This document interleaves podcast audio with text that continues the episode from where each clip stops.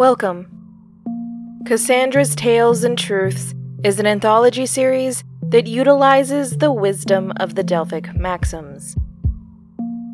In this episode, the 12th episode, Cassandra presents a lesson that we will happily express a sort of public or quasi public cheer for.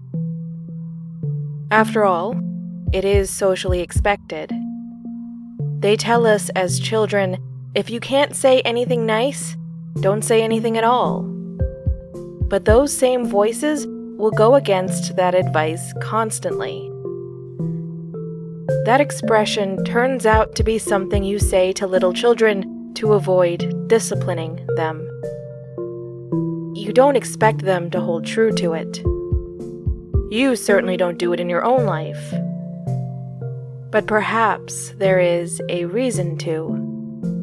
Many, in fact, if you could take a moment and listen. And I know that's hard to do.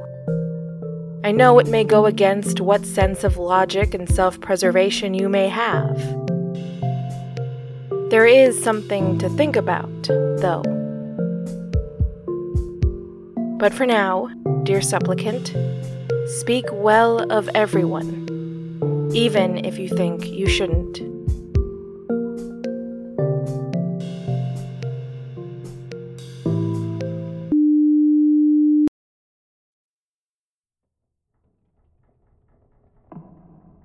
Chelney kept her eyes low and her throat clenched.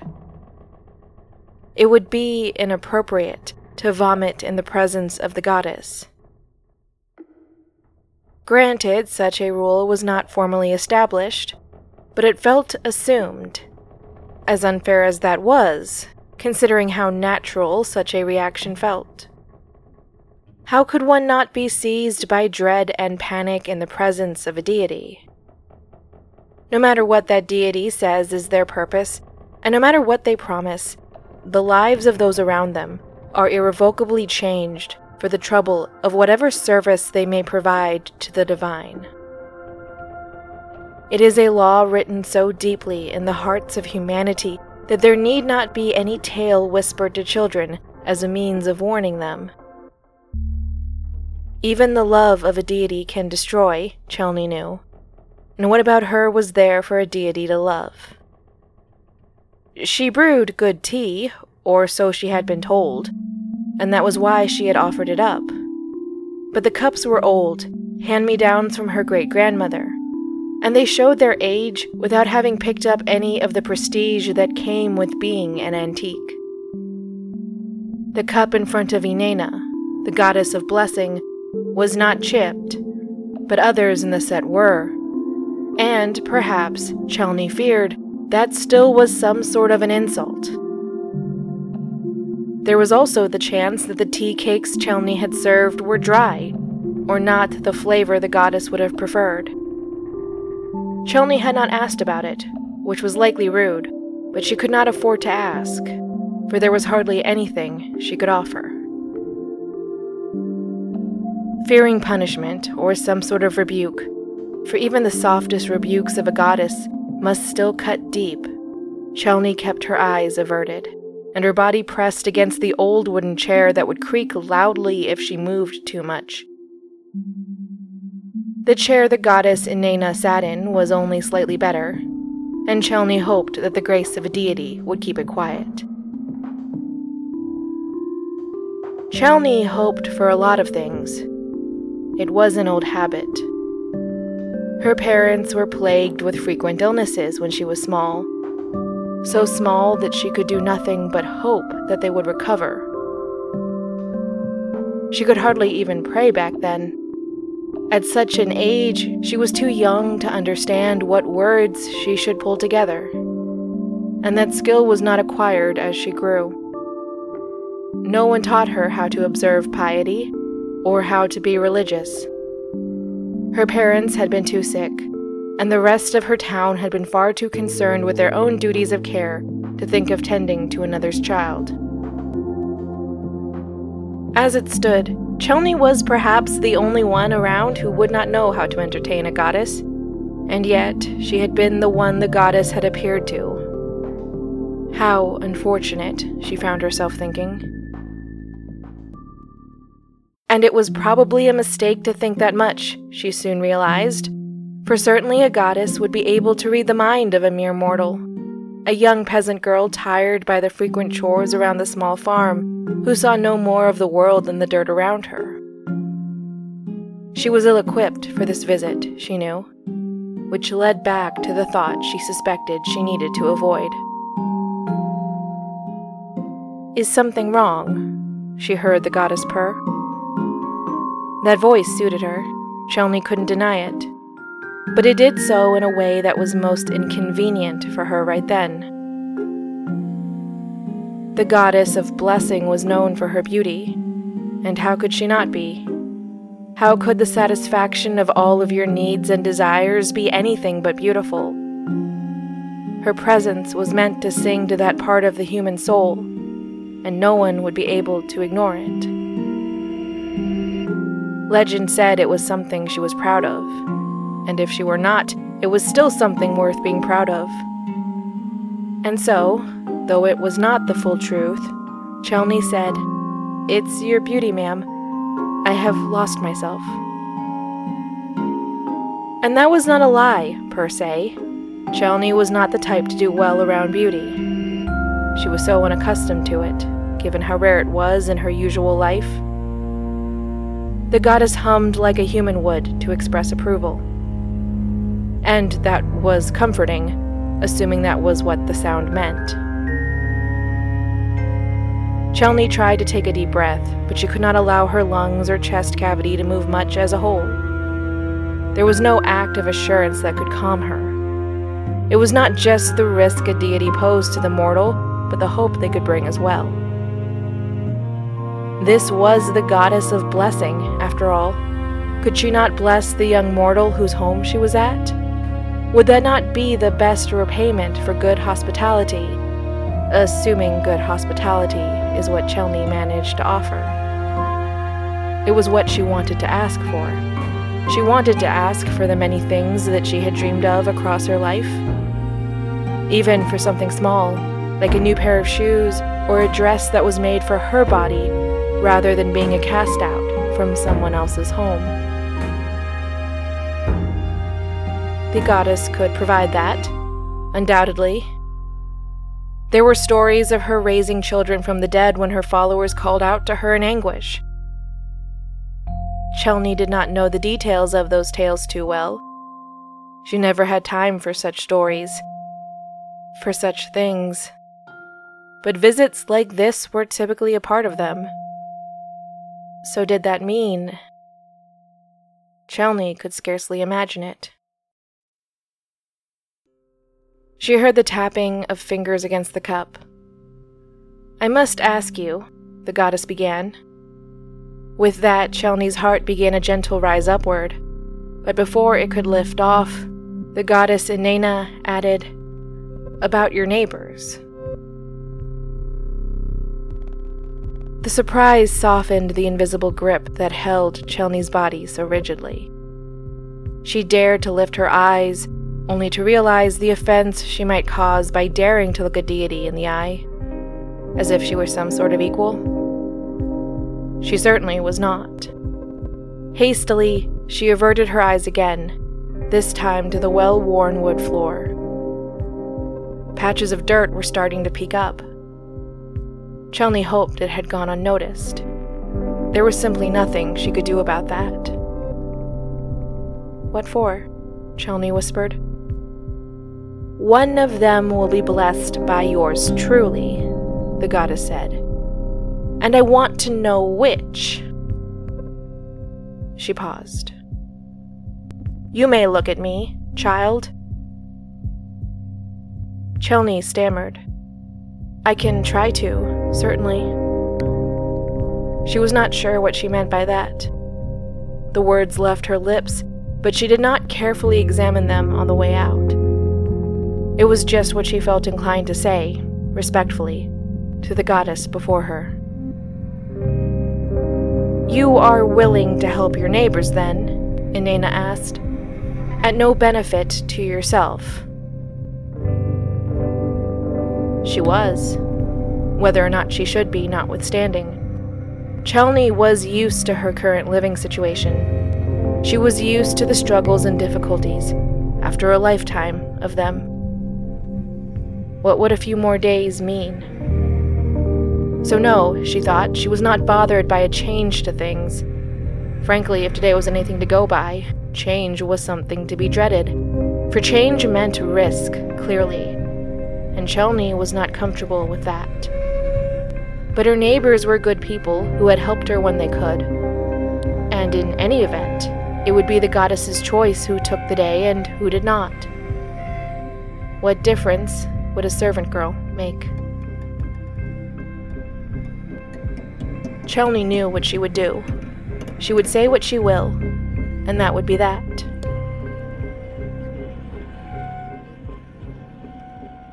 Inanna accepted another cup of tea but though she finished the plate of tea cakes, she stopped short of asking for more.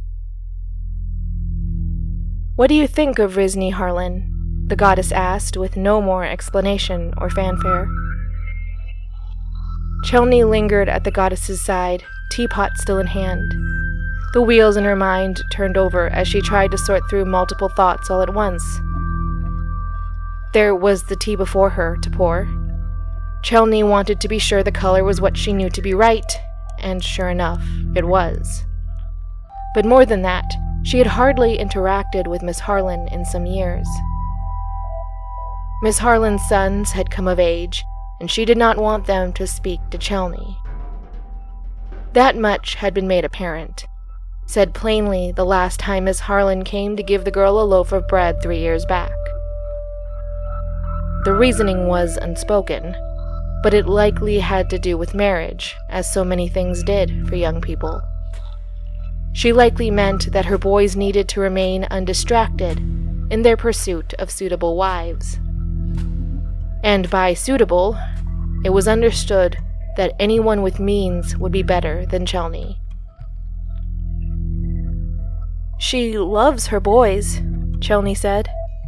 And that was not a lie. Not one at all. It was simply an unexpected truth. Chelney returned the teapot to its resting place on the table, slowly exhaling as a means of releasing some of the breath she was holding. In fact, Chelney went on, I don't think I will ever meet a mother who loves their children more. And there is something beautiful about love. That last sentence touched a bit too close to home, for once upon a time, Chelney did love the eldest Harlan boy, insofar as one could love an image they did not know well. Perhaps, then, it was more of an infatuation than anything else. But as Chelney saw it, an infatuation was really just a taste of the real thing. If that already tasted wonderful, then to love must be divine. So this was something to put forth. It mattered if someone was able to love, even if their methods in doing so were questionable to a stranger. Humans err, after all, and there was a chance that an error was all it was. It shouldn't discount her from the chance at peace, Chelney thought. There was little anyone could do to lose that. As she retook her seat, Chelney averted her gaze again simply out of habit. Fear lingered, certainly, but it was not the dominant feeling at the time. Won't you have any more? Inanna asked. No, ma'am, Chelney whispered. In reality, she could not afford to indulge herself right then or at any point in time. Offering some to the goddess meant that she would go without for a while as it was, assuming she had enough, of course. There was a chance that she did not. But tea was not a necessity, Chelney reminded herself. It was just something to soothe herself with. Tealess days were something she could survive, no matter how difficult it was. Won't you then, the goddess went on, tell me about Dr. Renault? Chelney knew the man quite well once upon a time, at least. He used to come around all the time when her mother was alive. But it had been so long since her mother died that the memory was hazy. She could still remember, or she thought she did, her mother's pleading face, down on her knees while Dr. Renault's face remained stoic and his hand outstretched. Chelney was just a child then, and she knew she could not understand what others might consider obvious. Though her heart ached in a certain way, that way might not have been the truth. Chelney could not know the truth, she believed, not about that moment. And so, why should she speak that image to a goddess? Certainly, you should never lie to a goddess, even unknowingly, and her doubts meant that it was possible to lie. And even if it were not a lie, what if he had changed? she asked herself. What if what looked like a cold heart in years gone by had been softened? What if he learned kindness? Should he be punished for not always having known it? There were many things Chelney herself did not always know, and in the face of the divine, she did not think she could condemn another for that which she could also be accused of. He is, Chelney started to say. Her voice was shaky at first, but in time she found it again. He is important to this community. He is good at his work and he takes pride in it. The goddess studied her carefully, but Chelney's nerves did not seize up. She knew she was telling the truth, or she knew that there was truth in her words and either way, it was up to the goddess to decide what truths mattered the most. Chelney could only speak those words she was willing to call her own, and that was that. So she did not flinch beneath the goddess's knowing gaze. She did not have a reason to. Inanna's expression remained unreadable. So then, child, the soul, Migrel, who lives down the way. What of them? Chelney did not know them. She knew of them, whispers carry, after all. And some were good, and some were bad. But you will tell me the good, the goddess finished. That was enough to chill Chelney's blood, and she averted her eyes. She gazed at the worn out floor, breath stuck in her throat. She couldn't breathe. It was better for her not to breathe. Let her vanish by her own hands and not those of the goddess. There was just less pain that way. But she needed to speak, did she not? She needed to explain herself, to give the goddess any and every word that she was owed. Ma'am, she started. She probably needed to apologize. That was the best thing to do, she thought. For surely she had displeased the goddess with her indecision, or her choices, or something of the sort. But the words did not come out of her mouth. She opened her mouth, but the words that she expected to come forth simply did not. At the failure, she felt a slight tremble enter her muscles. Inanna moved before her, and the young girl flinched in response. But when the goddess's hand came against her, it was not in anger, but in kindness. How noble it is, she purred, to speak of goodness when you have reason not to. To choose goodness, even when it does you no good. So now, all that I have to give you, child, is yours. A reward, some would call it, and others would beg to differ. The debate on such may come and go, but for now, dear listener, goodness spoken was met with goodness done. For how could it be met with anything else?